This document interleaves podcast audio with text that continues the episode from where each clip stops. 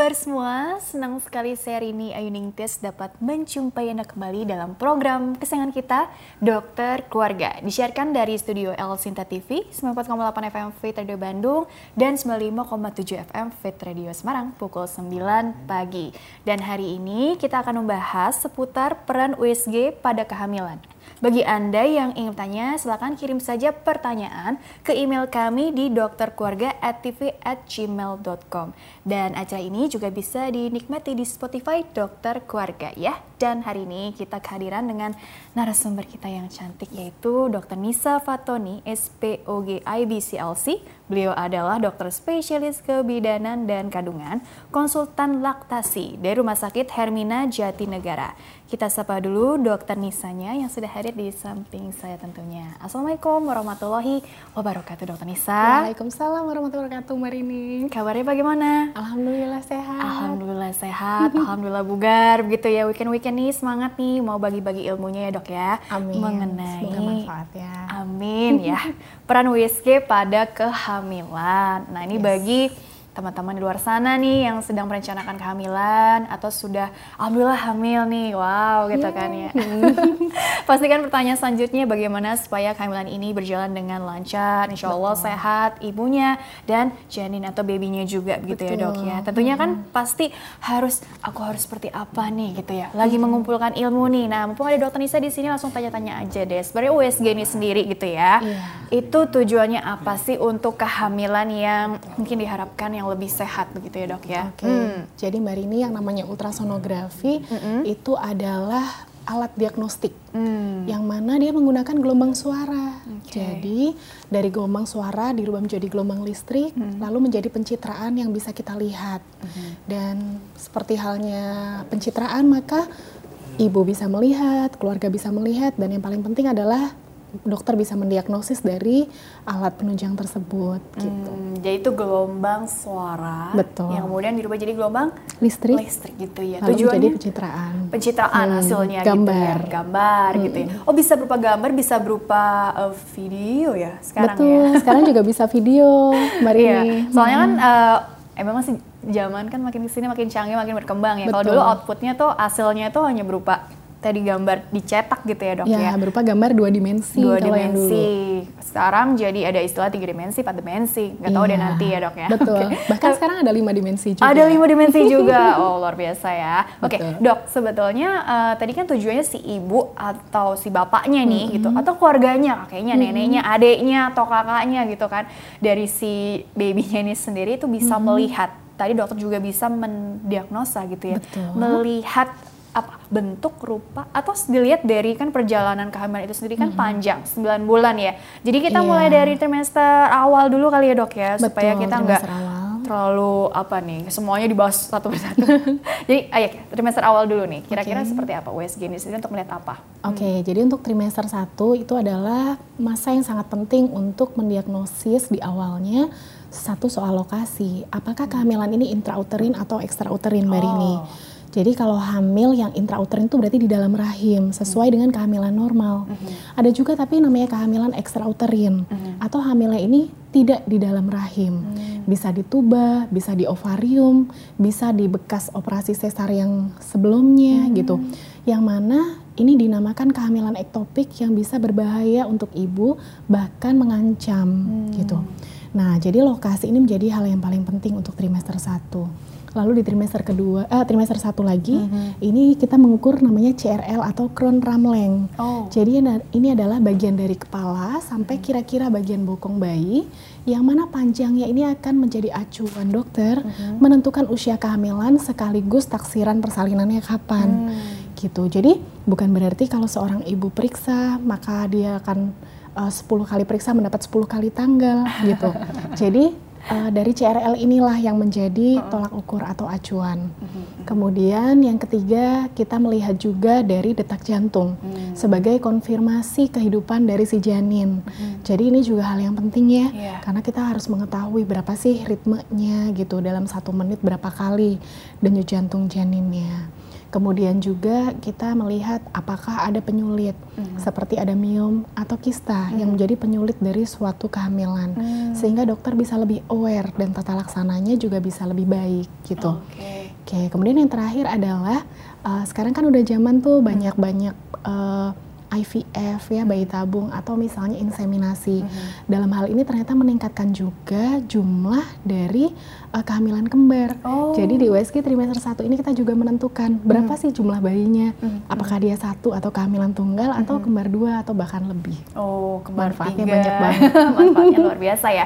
Oh, betul. jadi sebenarnya pertama-tama ini dipastikan dulu nih memang betul hamil atau hmm. enggak gitu betul. ya, Dok ya. Terus juga di dalam rahim atau di luar tadi ya, betul. ya, di luar rahim. Tadi yeah. ada istilahnya kehamilan ektopik. Kehamilan ektopik. Begitu ya, Dok ya. Karena uh, memang ini menarik juga sih kasusnya, Dok ya karena banyak yang tidak menyadari, telat menyadari betul. karena terlambat di USG itu hmm, dengar-dengar seperti itu ya dok ya. Terus yeah. juga tadi dilihat uh, babynya sendiri ukurannya dari ujung kepala sampai bokong Benar. gitu ya dok ya. kemudian detak jantung, oh itu di trimester-trimester awal tuh ya dok ya? Iya di trimester awal, di minggu ketujuh kita bahkan sudah bisa melihat denyut jantungnya. Bahkan taksiran tadi lahir usianya berapa, yeah. usia kehamilannya sudah berapa minggu dan bahkan tadi ini kehamilannya uh, double atau enggak ya atau triple triple atau apa gitu ya dok ya. Betul. Oh luar biasa ya. Terus bisa mendeteksi penyakit juga bisa. gitu ya dok ya. Jadi hmm. kita melakukan ultrasonografi di trimester 1 hmm. karena paling memungkinkan untuk dilihat uh, adakah miom atau kista.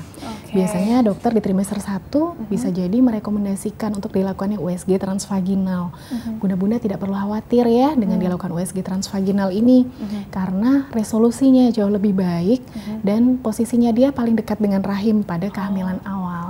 Oh, jadi USG itu ada yang kita tahu kan USG abdomen atau perut gitu ya dok ya. Iya. Terus dan USG trans ada transvaginal gitu. dan bahkan jika masih mm-hmm. nona ada kelainan ginekologi ada mm-hmm. juga tuh USG transvaginal. Itu sehingga banyak peran USG. Iya ya, artinya uh, walau masih nona tapi kalau memang diperlukan ya Betul. ya memang seperti itu jalannya begitu ya iya. dok ya. Agar lebih akurat kali ya dok ya, Betul. ya maksudnya Betul dok ya. sekali. ya. Jadi mm-hmm. kalau dilihat itu kan tadi hasil pencitraan dok. Mm-hmm. Uh, kadang uh, tidak cukup ya dengan USG perut aja tadi kan sehingga perlu ada USG uh, yang transvaginal nih gitu ya agar lebih bisa terbaca gitu ya yeah. dok ya. Jadi memang pada kasus apa sih yang oh bisa dibilang nggak ini kelemahannya? Artinya USG tuh mm, belum bisa nih untuk menentukan atau membaca atau memperkirakan menaksir ini gitu sehingga yeah. diperlukan pemeriksaan penunjang lainnya gitu ya. Ini kita masih bahas di trimester awal dulu dok. Iya. Yeah. Hmm.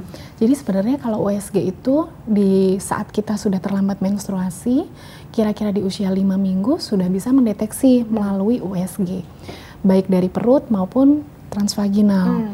Tapi memang sehubungan dengan resolusi transvaginal itu bisa memberikan yang lebih baik, okay. maka dokter biasanya menyarankan dengan transvaginal. Nah, hmm. di usia lima minggu itu yang kita lihat adalah kantungnya saja, hmm. masih Mbak Rini.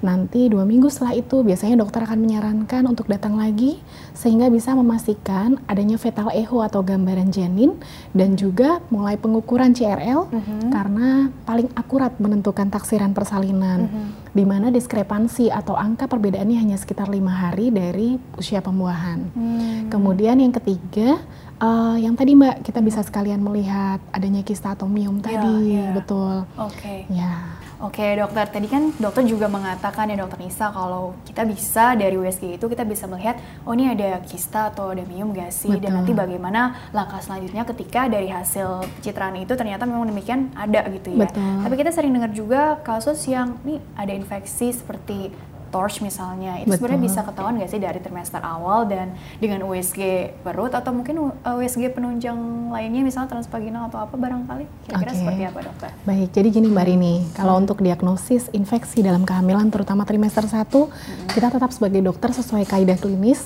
melakukan anamnesis atau tanya jawab yang terstruktur dengan pasien. Yang kedua kita lakukan dulu pemeriksaan fisik. Nah, USG ini letaknya di salah satu pemeriksaan penunjang. Hmm. Sedangkan pemeriksaan penunjang tidak hanya USG. Kalau untuk yang tadi ditanyakan mungkin dari infeksi torch, hmm. kita gunakannya parameter laboratoris. Jadi pasien perlu memeriksakan tes serologi. Jadi tesnya melalui darah. Nanti kita bisa lihat. Jadi uh, kalau misalkan infeksi yang dilaku, dilihat dari ultrasonografi mm -hmm. selain miom miom kista itu bukan infeksi sebenarnya oh. tapi lebih ke penyakit kandungan. Hmm, penyakit Jadi ya? betul. Tapi kalau infeksi seperti radang panggul hmm. kadang-kadang hmm. tampak gambaran seperti cairan. Hmm. Nah, itu mungkin kan untuk dilihat dari USG gitu Mbak Rini. Jadi begitu ya. Nah, sebetulnya berarti kalau dilihat-lihat karena kan banyak kekhawatiran juga ya di luar sana gitu kan karena oh, ini khawatirnya nanti maaf ke pertumbuhan atau perkembangannya si janin gitu ya, Betul. ya kalau ada infeksi. Makanya kan dengan sering-seringnya USG gitu kan kita berusaha menghindari itu. Yeah. sebetulnya kalau di trimester awal berarti kebutuhan untuk USG itu sendiri ya. Berapa kali ya? Ini atau mungkin secara umum nih dalam 9 bulan itu nanti juga seperti apa sih? Tapi kalau di trimester awal nih yang katanya yang lagi krusial-krusialnya gitu ya paling enggak tuh berapa kali sih sesuai kebutuhan atau mungkin sesuai nanti temuan yang ada di lapangan juga Betul. nih hasil USG pertama begitu ya. Seperti apa tuh dokter? Oke, okay, hmm. jadi Mbak Rini, ini pertanyaan hampir semua ibu, mm -mm. ya. Jadi kalau dikatakan berapa sih frekuensi USG selama kehamilan, mm. maka kalau dari rekomendasi yang dari nasional mm itu hanya empat kali, yaitu satu kali di trimester pertama, satu kali trimester kedua, dan dua mm kali di trimester ketiga. Okay. Namun beberapa dokter juga bisa merekomendasikan satu kali dalam setiap bulan mm sampai usia kehamilan ini mencapai 32 minggu. Mm. Kemudian setelah itu menjadi dua kali dalam sebulan, jadi durasinya dua minggu, dan setelah 36 minggu menjadi satu kali dalam satu minggu. Mm-hmm. Kenapa sih dokter merekomendasikan seperti ini? Supaya perkembangan janin ini benar-benar bisa terpantau. Mm-hmm.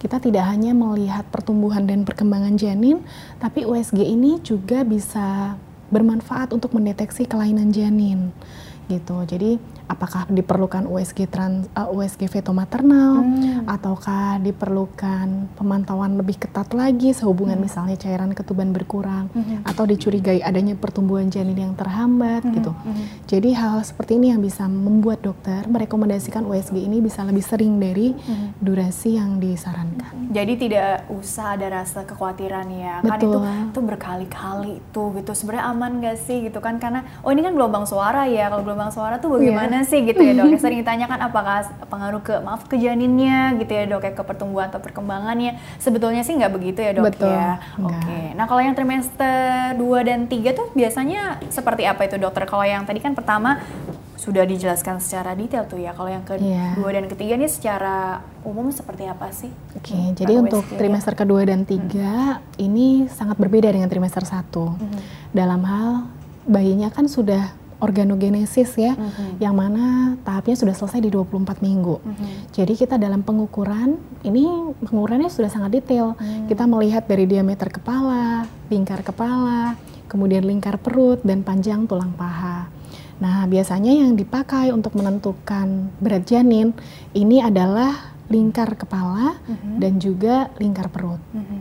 Ya, dari situ kita mendapatkan kisaran kira-kira taksiran berat janin berapa gitu. Oh, okay. Karena hubungannya nanti sama persalinan. Mm -hmm. Yang kedua, kita juga bisa menentukan apakah plasentanya mm -hmm. ini lokasinya baik dalam arti tidak menutupi jalan lahir mm -hmm. dan juga sekaligus derajat kematangan plasentanya. Wow apakah ada pengapuran dini atau tidak. Baik, coba Kemudian, dokter ditahan ya. dulu sebentar ya. Nah, okay. tadi kan teaser aja nih dikit.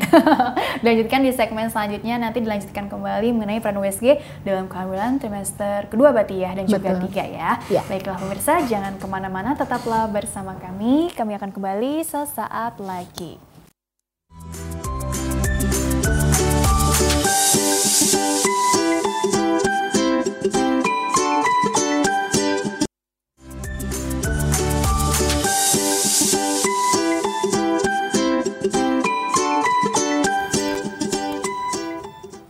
Ya pemirsa terima kasih Anda masih bersama kami di program Dokter Keluarga Masih bersama dengan Dr. Nisa Fatoni SPOG IBCLC Beliau adalah dokter spesialis kebidanan dan kandungan konsultan laktasi di Rumah Sakit Hermina Jatinegara Masih membahas mengenai peran USG pada kehamilan Bagi Anda yang bertanya silahkan kirim saja pertanyaan ke email kami di dokterkeluarga@tv@gmail.com ya dan Dr. Nisa dilanjutkan kembali Jadi tadi lagi asik-asiknya bicara seputar peran USG di trimester kedua ya. Betul. Oh, sekarang dilanjutkan lagi dok gitu kan. Jadi uh, tadi bisa lihat letak plasentanya lah segala macam. Mungkin bisa ditekankan lagi kali ya kalau untuk trimester 2 nih uh, dan tiga gitu ya. Betul. Mungkin sekalian aja deh kalau begitu. Itu apa sih bedanya dengan yang tadi trimester awal peran USG itu sendiri? Silakan dokter Nisa. Oke, okay, jadi hmm. seperti yang tadi ya melanjutkan hmm. yang pertama tadi kan biometri. Ya. Yang kedua plasenta. Nah, yang ketiga kita juga perlu melihat cairan ketubannya. Hmm. Jadi cairan ketuban ini akan dihitung oleh dokter kandungan bunda, uh, apakah dia cukup hmm. atau dia kurang atau justru berlebih, hmm. Gitu. Kemudian yang keempat adalah tentang screening tadi mbak. Hmm. Jadi kalau nanti mbak ini hamil, insya hmm. Allah, Amin, ya maka ya Allah. bisa dilakukan di USG trimester 23 adalah screening kelainan janin. Hmm. Jadi karena tadi 24 minggu organogenesis sudah selesai, maka di usia 24 sampai 28 minggu dokter akan melakukan juga screening trimester kedua. Hmm. Gitu. Kemudian screening trimester ketiga untuk melihat kelainan-kelainan yang belum dilihat di trimester-trimester sebelumnya. Hmm. Kira-kira begitu. Jadi manfaatnya pun untuk trimester kedua dan ketiga sangat banyak. Hmm. Nanti di trimester ketiga berat bayi contohnya. Hmm. Jika dia masih dalam rambu untuk lewat rongga panggul, hmm. berarti sekitar 2,5 sampai 4 kilo maka uh, bisa menentukan paling tidak menjadi salah satu parameter. Mm-hmm. Oh, berarti boleh lahir normal. Walaupun nantinya akan dilakukan pemeriksaan fisik yang lain mm-hmm. gitu untuk kelayakan persalinan pervaginan. Kemudian ada juga misalnya ada kecacatan nih, semoga sih tidak dialami oleh mm. bunda-bunda yang di rumah dan sedang memeriksakan ke dokter ya. Mm-hmm. Tapi misalnya ada kecacatan, maka dokter ini juga akan menyiapkan apakah uh, kelainannya bersifat correctable sehingga bisa dilakukan rawat bersama dan hmm. mungkin tindakan segera sesaat setelah persalinan hmm. gitu. Kemudian uh, kita juga melihat seperti tadi ketuban hmm. atau plasenta hmm. ini juga akan menjadi salah satu parameter juga Mbak untuk apakah dia bisa lahir normal atau tidak. Hmm. Misal hmm. pada plasenta previa, maka posisi plasenta ini menutupi jalan lahir. Sehingga jika posisinya seperti ini ya analoginya ini jalan lahir kemudian plasenta ada di atasnya, hmm. maka tentu saja persalinan normal tidak bisa ditempuh oh. karena bisa membahayakan baik ibu maupun janinnya. Jadi sebenarnya bisa untuk mendeteksi kondisi kegawatan gitu ya misalnya Betul, ya, salah dalam, satu dalam salah satunya dalam kehamilan. Terus yeah. ini bisa perkiraannya lahir melalui ah normal tadi vagina Betul. atau mungkin harus sesar gitu ya barangkali iya. ya. Tapi jangan lupa hmm. karena USG adalah hanya alat penunjang iya. sehingga tetap perlu didampingi dengan anamnesis dan juga pemeriksaan fisik dokter. Benar. Terus juga kalaupun ada memang ada masalahnya ya dok ya tadi hmm. misalnya ada infeksi apa pun lah itu uh, itu juga tindakan selanjutnya itu apa terus jadi intinya USG ini sebenarnya untuk penegakan diagnosis ya penunjangnya Betul, langkah satu, langkah selanjutnya penunjang. apa itu berdasarkan hasil dari USG-nya itu sendiri Betul. gitu ya dok ya jadi Makanya setelah semuanya dirangkum hmm. terbitlah diagnosis dokter lalu dokternya juga bisa melakukan tata laksana yang baik betul terus kalau tadi berusaha untuk sebenarnya apa sih bedanya dua dimensi tiga dimensi empat dimensi gitu hmm. gitu ya sebenarnya cukup hanya dengan dua dimensi aja kan atau tiga iya. dimensi yeah. atau atau apa sih gitu ya kan kadang-kadang maaf kan ada juga yang terkendala biaya Betul. gitu ya uh, walaupun tadi dokter katakan paling nggak empat kali deh tapi kan uh, mungkin bagi sebagian teman-teman ada juga yang oh terkait dengan finansial bisa aja kan untuk yeah. masih mikir-mikir atau apa Baik. kalaupun nggak ada keluhan nih biasanya macam-macam tapi kan sebenarnya nggak nggak seperti itu ya dok yeah. ya iya. harus dipersiapkan lah dengan matang nah sebenarnya apa perbandingannya gitu ya antara yang tadi semakin dengan perkembangan teknologi kok makin ke sini makin canggih aja tapi sebenarnya butuhnya yeah. tuh yang mana sih gitu ya baik hmm. jadi ini pertanyaan yang lagi happening karena dua dimensi dimensi, tiga dimensi, empat dimensi ini hmm. kadang-kadang hmm. jadi uh, takutnya membuat orang rancu. Iya, betul. Makin banyak atau makin tinggi dimensinya maka makin baik. Hmm. Jadi kita perlu tegaskan bahwa USG dua dimensi itu harus mutlak dilakukan. Hmm. Kenapa? Karena dengan USG dua dimensi yang uh, kita rekonstruksi adalah memang bidang datar. Namun USG dua dimensi mampu melihat organ-organ dalam si janin. Hmm sehingga kita untuk mendeteksi apakah ada kelainan janin, melihat perkembangan ini menggunakan USG dua dimensi. Jadi salah kaprah kalau hanya mau USG tiga dimensi, empat dimensi, bahkan lebih, tapi meninggalkan dari USG dua dimensinya. Nah, kemudian kalau tiga dimensi maupun empat dimensi, ini rekonstruksi atau pencitraannya itu tidak hanya bidang datar atau dua dimensi, namun menjadi bidang tiga dimensi atau empat dimensi sehingga memang untuk ibu-ibu atau bapak-bapak dan keluarganya yang menyaksikan itu akan lebih seru gitu, entertain, gitu, entertain ya. gitu, karena bisa melihat lah. muka bayinya hmm. gitu, kemudian bisa melihat aktivitas, hmm. kelengkapan uh, organ kan bisa dilihat di dua dimensi, hmm. jadi memang ini lebih ke entertain kalau hmm. untuk tiga dimensi dan empat dimensi gitu. Nah, perbedaan dari tiga dimensi empat dimensi adalah empat dimensi ini sifatnya real time, mbak. Mm-hmm. Jadi uh, kita bahkan bisa melihat bagaimana bayi bergerak di dalam mm-hmm. dan itu tervisualisasi langsung dalam mm-hmm. monitor, mm-hmm. gitu. Jadi kita bisa melihat secara langsung. Kan bisa direkam juga. Betul, bisa direkam mm-hmm. dan bunda bisa save dalam bentuk Betul. foto dan juga dalam bentuk video. Foto, gitu. video. Jadi uh, bukan hanya soal dimensinya, mm. tapi untuk kemanfaatannya tadi jangan lupa dua dimensi untuk melihat organ dalam mm. dan tiga atau empat dimensi untuk melihat yang lebih superficial. Mm. Jadi kelainan yang uh, hanya dari sekitaran luar aja Mbak Rini. Kalau untuk tadi oh jenis kelamin segala macam itu Iya, hmm. jenis kelamin, perkembangan janin, hmm. terus berat dan juga kelainan itu dengan dua dimensi saja sudah cukup. Hmm. Jadi sebenarnya bunda-bunda yang mungkin tadi kan tentang keterbatasan biaya ya. Yeah. Jadi mungkin bisa mendiskusikan ini hanya untuk dua dimensi gitu ya. Hmm. Kemudian bisa juga loh jangan lupa menggunakan uh, coverage dari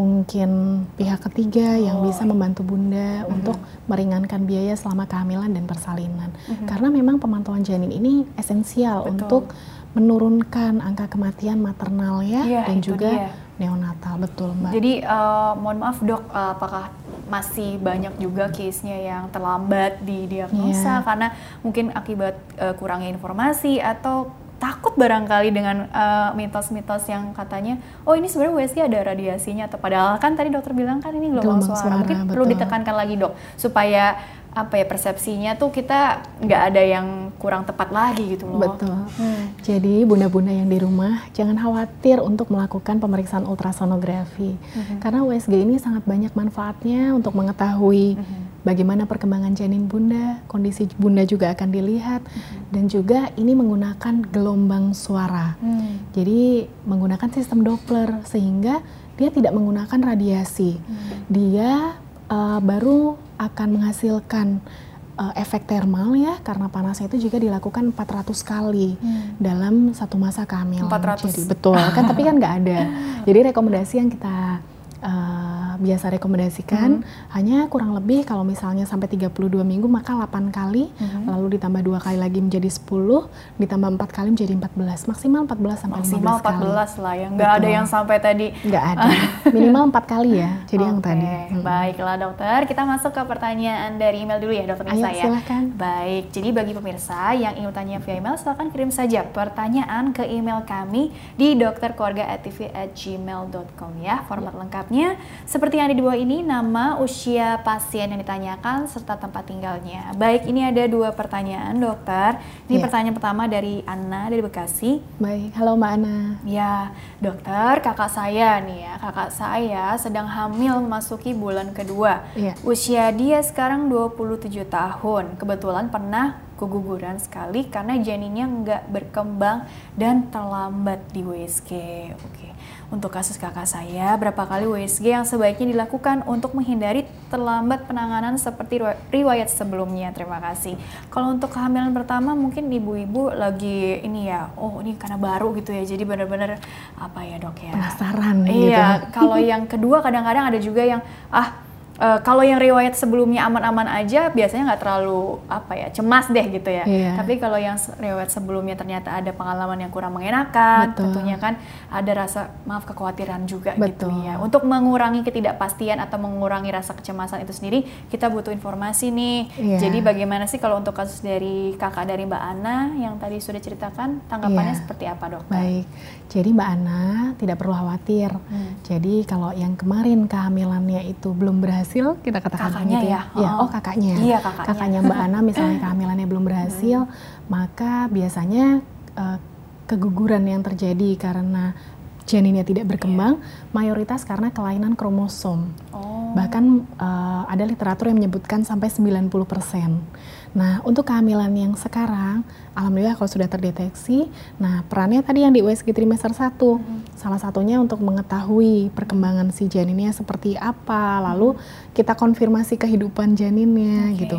Jadi kalau pertanyaannya tadi soal berapa kali, maka sesuai rekomendasi dokter.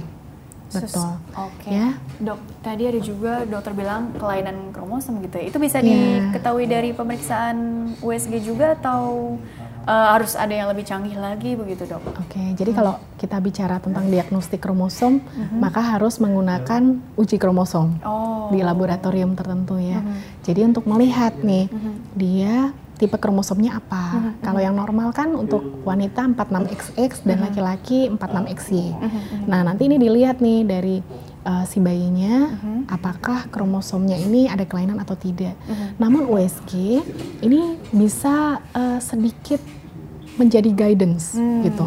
Arah jika kita menemukan contohnya ada dalam trimester 1 screening yang dilakukan adalah pemeriksaan nuchal translusensi. Oh.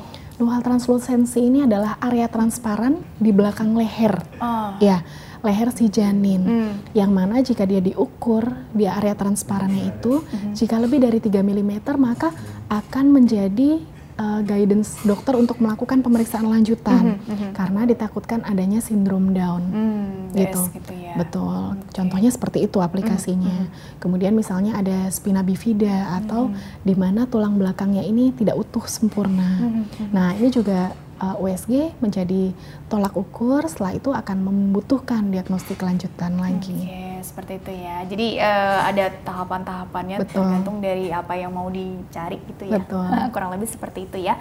Baik, pertanyaan selanjutnya dulu Ya. untuk Rizky sekarang. Ibu Rizky dari Jakarta ya. Oke, dokter, saat usia 17 saya pernah operasi usus buntu dan terjadi perlengketan usus di dalam perut. Iya. Saya menikah di usia 23, sekarang usia saya sudah 26 tahun. Belum memiliki momongan, karena saya biarkan natural aja. Yang ingin Iya. saya tanyakan, apakah karena perlengketan usus yang dulu mempengaruhi kesuburan saya dokter? Ini sering ditanyakan ya kasus seperti ini Iya. ya dok ya. Dan saya juga sering, masih sering mengalami nyeri perut di bagian kiri bawah. Baik. Apakah saya perlu di USG di dokter kandungan ataukah selain USG saya mesti periksa apa lagi ya dok supaya saya bisa hamil alami? Terima kasih. Oh ini belum hamil ya tapi Baik. merencanakan gitu ya Merencanakan udah kehamilan tiga ya. tahun ya dok ya berarti Iya. ya dok ya? Oke. Baik, apa? berarti Ibu uh, usus adalah salah satu uh, organ dari organ gastrointestinal atau pencernaan. Mhm. Yang mana jika dulu pernah sampai ada usus buntu lalu perlekatan, Mhm. maka nyeri perutnya uh, bisa terjadi. Tapi kan karena sudah menikah tiga tahun nih, Hmm. jadi kalau kita bicara ke sistem reproduksi, maka kita perlu melakukan anamnesis. Hmm. Apakah ada nyeri haid? Hmm. Bagaimana pola haidnya? Apakah teratur atau tidak? Hmm. Kemudian adakah nyeri seperti saat berkemih atau nyeri saat berhubungan? Ini juga bisa membawa ke arah diagnostik dari organ reproduksi. Nah, setelah melakukan anamnesis yang terstruktur tadi, kita lakukan juga pemeriksaan fisik, Mhm. mengetahui lokasi nyeri perutnya lebih ke arah mana. Oh lokasi. Ya, betul. Kemudian eh, yang selanjutnya kita bisa melakukan USG juga. Mhm. Jadi saya sarankan untuk melakukan USG, mungkin kalau seperti program hamil Mhm. atau seperti mengetahui kelainan penyakit kandungan, Mhm. dokter akan menyarankan juga USG transvaginal atau bisa juga dua dimensi untuk melihat organnya. Dari organ reproduksi ini kan ada rahim, Mhm. kemudian ada ovarium atau indung telur gitu. Kemudian akan melihat apakah ada uh, pembesaran kah atau mungkin ada kista endometriosis, Hmm. mungkin ada miom atau adenomiosis yang uh, endometriosis maupun adenomiosis ini juga berhubungan dengan kasus infertilitas atau susah hamil. Oh. Benar. Jadi kita juga perlu melakukan pemeriksaan USG ini. Selanjutnya mungkin apakah butuh MRI Hmm. gitu atau mungkin butuh pemeriksaan penunjang lain juga bisa Mbak Rini. Oke. Tapi Berarti saya sarankan untuk USG periksa. transvaginal tuh penegakan diagnostik juga atau bisa kuratif begitu dok kan? eh, maaf ya kan Iya. ada yang memang nggak nyaman gitu kan atau apa ya sensitif atau apa gitu ya ini nggak nyaman deh gitu kan apa mungkin pertanyaannya ketika sudah ketahuan oh ada ada kondisi yang perlu diatasi Iya. nih gitu ya langsung aja gitu nggak nggak bisa ya itu lebih ke penegakan diagnostik ya atau bagaimana Betul. dok? Karena tadi lagi-lagi ultrasonografi adalah pemeriksaan penunjang. Mhm. Jadi dia mendukung untuk dokter membuat diagnosis. Bunda-bunda nggak perlu takut ya, karena untuk USG transvaginal itu kan nggak langsung masuk gitu ya. Ah. Tapi kita menggunakan cairan lubrikasi, kita juga perlahan masukinnya dan juga ukurannya juga tidak besar. Hmm. Jadi memang sudah didesain sedemikian rupa sehingga aman dan nyaman. Nah, mungkin bisa saya berikan tips ya, Ah. Mbak Rini untuk ibu-ibu yang mau diperiksa transvaginal, kalau bisa serileks mungkin gitu. Jadi kalau bisa rileks, maka saat alatnya masuk ini akan meningkatkan kenyamanan Hmm. gitu, tidak menciptakan nyeri. Oke, kan risih atau apa kan biasanya? Ya, kalau risih ya. pastilah karena ada barang masuk. Cari dokternya ya. perempuan. boleh, boleh. Tapi jangan lupa datang ke Hermina. Oke, ini sebenarnya pilihan masing-masing sih. Betul. Cuma ya, pada intinya memang eh, itu bisa juga nggak sih dok? Oh, kita balik lagi ya bahas yang USG tadi ya. Iya. Niatnya tadi mau lihat yang ini nih eh, organ reproduksi, tapi itu sebenarnya alat untuk USG yang secara umum nih USG abdomen. Misalnya mau tahu, oh ini ada masalah nggak sih di saluran pencernaan tadi kan ya? Betul. Karena organnya kan maaf deket-deketan nih gitu ya. Iya. Ternyata eh, malah ketahuan penyakit-penyakit yang lain gitu se- sekalian gitu. Bisa seperti itu juga atau bagaimana tuh dokter? Iya. Hmm. Jadi walaupun kalau secara alat itu bisa Mbak Rini, Mm-mm. tapi kita juga ada scope of service. Oh. Betul. Jadi kalau bunda ada keluhan kandungan, maka dokter kandungan akan memeriksa bagian organ reproduksinya. Oke, oke. Selanjutnya, jika berdasarkan gejala atau pemeriksaan ini ada kecurigaan Mhm.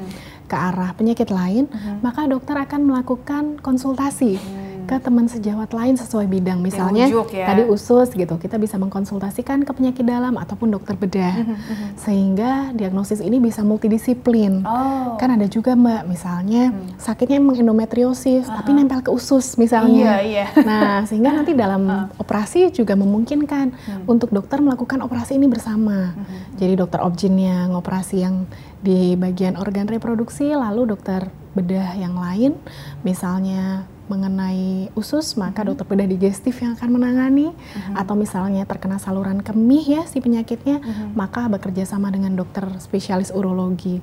Jadi jangan takut untuk kita datang, kita akan tata laksana secara multidisiplin. Intinya memang eh, kalau memang dicurigai ke arah sana, terus tadi kan Iya. eh, istilahnya bersinggungan lah ya, Betul. tadi nempel di usus lah masalah yang tadi organ reproduksinya itu bisa dirujuk ke dokter-dokter lain ya, atau rekan sejawat ya dokter katakan ya. Intinya memang eh, kita berusaha untuk mencegah tadi ya, atau Iya. menemukan sedini mungkin ada kendala apa nih yang mungkin aja terjadi yang bisa mengganggu kehamilan itu sendiri supaya Betul. jadi sehat atau apa. Karena tadi Iya. kan ancamannya maaf ke kema- kematian bisa ya dok ya Iya. kematian dari ibu dan juga janinnya artinya mengancam nyawa lah begitu ya dok ya walaupun bisa juga dari hasil USG katakanlah hasil USG-nya nih alhamdulillah sehat nih normal dok gitu tapi bukan berarti udah cukup sekali aja nggak gitu ya dok ya Tapi paling nggak enggak. tadi antenatal care-nya Iya, empat minimal kali. empat kali ya empat kali USG Betul. gitu ya. ada persiapan khusus nggak sih dok atau tips khusus juga karena kan eh, balik lagi profil dari masing-masing ibu-ibu atau calon ibu ini kan macam-macam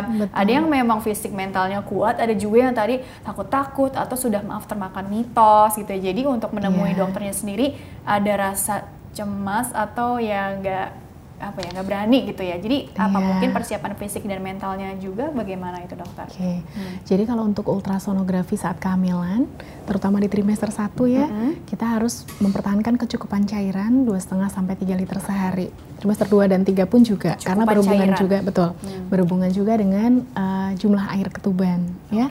Kemudian yang kedua, saat melakukan USG trimester 1, jika nanti mau rencana lewat perut saja, maka kami sarankan untuk menampung, jadi nggak berkemih dulu Oh. supaya ya ini menjadi window untuk dokter sehingga memudahkan melihat bagian dalamnya.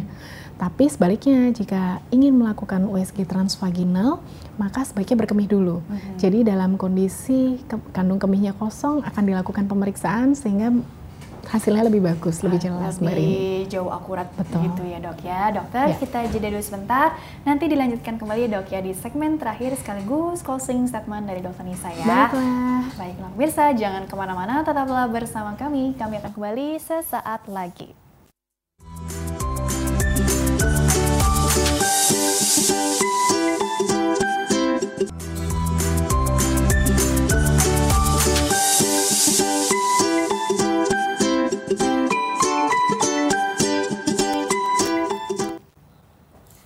Ya pemirsa terima kasih Anda masih bersama kami di program kesayangan kita Dokter Keluarga. Masih membahas mengenai peran USG pada kehamilan bersama dengan Dr. Nisa Fatoni SPOG IBCLC. Beliau adalah dokter spesialis kebidanan dan kandungan, konsultan laktasi dari Rumah Sakit Hermina Jatinegara. Dokter Nisa dilanjutkan Ya. kembali ya. Yuk, kita Jadi, oh, tadi kita bahas mengenai persiapan fisik dan mental. Oh, tadi dokter sudah eh, kasih tips-tips nih lebih ke fisik tadi ya. Terus Iya. mentalnya juga sekarang mau ditekankan lagi sih. Eh, sebetulnya bagaimana supaya jauh lebih rileks gitu ya, supaya nggak ada lagi rasa-rasa khawatir atau cemas-cemas gitu ya pasti kan wajar dong namanya kan nanti hasilnya seperti apa kan ada rasa deg-degan gitu ya Iya. dok ya tapi mungkin untuk eh, supaya lebih stabil lebih happy lebih ya lebih rileks lah gitu ya intinya Iya. seperti apa sih dok yang perlu dipersiapkan untuk secara mentalnya atau psikisnya nih silakan dok Jadi bunda-bunda tidak perlu khawatir Hmm. saat melakukan USG ini memang santai aja karena hamil ini prinsipnya harus happy. iya betul Ya, jadi yang pertama harus dilakukan supaya rileks, eh, yakinkan bahwa semuanya ini adalah udah ada kodarullah atau Hmm. sudah ada takdirnya.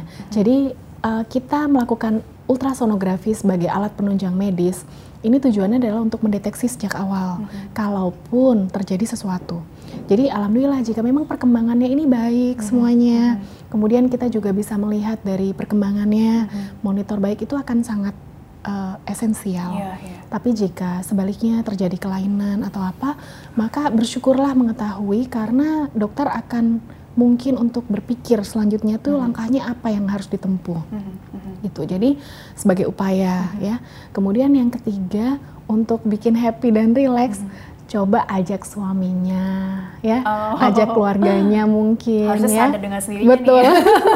Jadi Sampai biasanya siaga. tuh bunda-bunda tuh lebih rileks Oh. kalau didampingi orang-orang yang tersayang. oh iya dong gitu. Jadinya waktu USG ini malah justru kayak ngeliat nih di dalam nih kayak video call gitu kalau Oh, saya iya. bilang ya. Jadi eh, ini gitu si janinnya ini Oh, ya Allah. Hmm. sedang beraktivitas, kadang ada yang sambil ngenyot, kadang sambil jadi justru bikin bunda-bunda tuh kebanyakan penasaran kok Oh. gitu. Apa sih aktivitas yang dilakukan si janin di dalam perut? Video Gitu. call tuh ya iya juga ya kayak video call memang. Nah, lagi ditengokin nih, lagi di apa dihampiri nih sama Bener. ayahnya sama ibunya gitu kan Iya. maksudnya. Oke. Jadi intinya eh, dukungan dari Benar, suami, dukungan. dukungan dari Keluarga besar keluarga juga ya. besar. Ini berarti kan mama mertua juga, Betul. papa mer- papa mertua bener kan? Betul. Dan juga orang tua aslinya, orang tua kandung tentunya. Terus eh, siapa lagi? Adik, kakaknya, sahabat Iya. semuanya sih ya, Hmm. Dok ya. Oke. Kemudian ada tips lagi nggak sih secara oke tadi mental, dan juga perbanyak informasi juga kali ya. Kalaupun maaf tadi kan hasilnya ternyata oh hasilnya tidak seperti yang dibayangkan nih berharapnya Iya. oke-oke aja tapi ternyata oh ada masalah nih. Tadi dokter bilang kan ini kita ikhtiar pengen tahu terus juga ada ketetapan juga takdir dari Betul. Allah juga kali ya. Mungkin lebih ke perbanyak informasi atau bagaimana supaya jauh lebih tenang menghadapi hasil dari USG yang eh, katakanlah tidak seperti yang dibayangkan barangkali. Iya, baik.